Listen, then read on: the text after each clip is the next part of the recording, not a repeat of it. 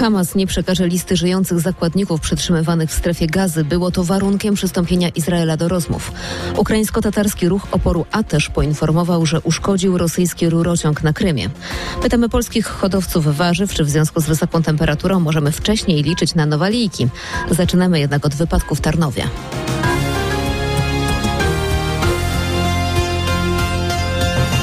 Jedna osoba trafiła do szpitala po wypadku w Tarnowie. Doszło tam do zderzenia dwóch aut osobowych. Jednym z nich podróżowało trzymiesięczne dziecko. Na miejscu na skrzyżowaniu ulic Romanowicza i Parkowej pracują teraz służby. Hamas odmówił przekazania listy żyjących zakładników przetrzymywanych w strefie gazy. Żądały tego władze Izraela.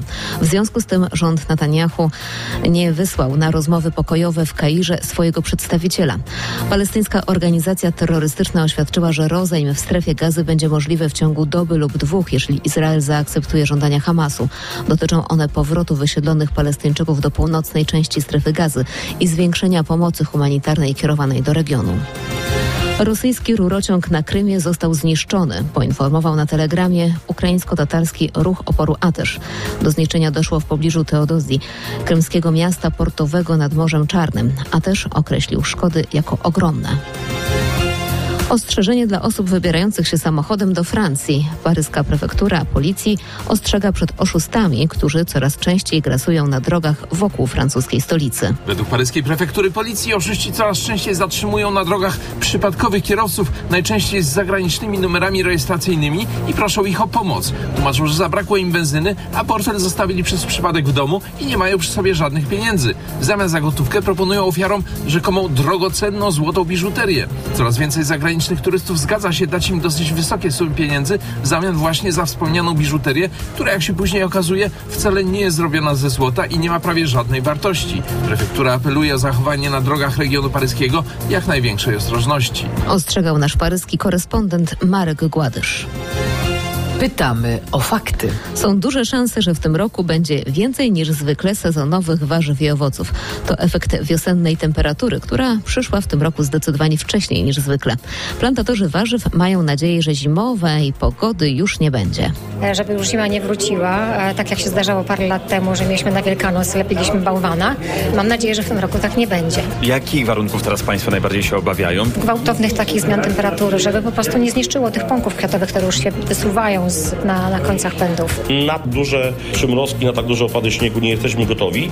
Na przymrozki do minus 5, do minus 7 jesteśmy przygotowani jako producenci. One oczywiście opóźnią trochę wegetację. Przy obecnym układzie pogody pierwsze polskie sałaty, e, takie z upraw nieogrzewanych będą około 15 kwietnia. Z plantatorami z południa Mazowsza, Pawłem Myziakiem i Małgorzatą Jaszek rozmawiał nasz reporter Michał Dobrołowicz.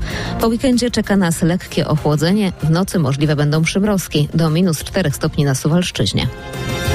Uwaga pod nogi. W związku z ciepłym lutym traszki od blisko miesiąca migrują już do zbiorników wodnych. Dr Mikołaj Kaczmarski z Uniwersytetu Przyrodniczego w Poznaniu opowiadał o tym naszemu reporterowi Beniaminowi Piłatowi. Dlaczego traszki migrują akurat teraz, na wiosnę? Po tym całym okresie e, hibernacji one w tej chwili są w stanie znaleźć pokarm. Raz, żeby uniknąć drapieżnictwa, dwa, żeby wykorzystać już zasoby pokarmowe, a trzy, żeby też wykorzystać cały czas e, długą noc, bo cały czas jesteśmy o takiej porze roku, gdzie jednak e, dość szybko robi się ciemno. Ta migracja płazów właśnie rozpoczyna się tuż po zmroku. Przypominamy, traszki to zwierzęta chronione. Radio, muzyka, fakty. RMF FM.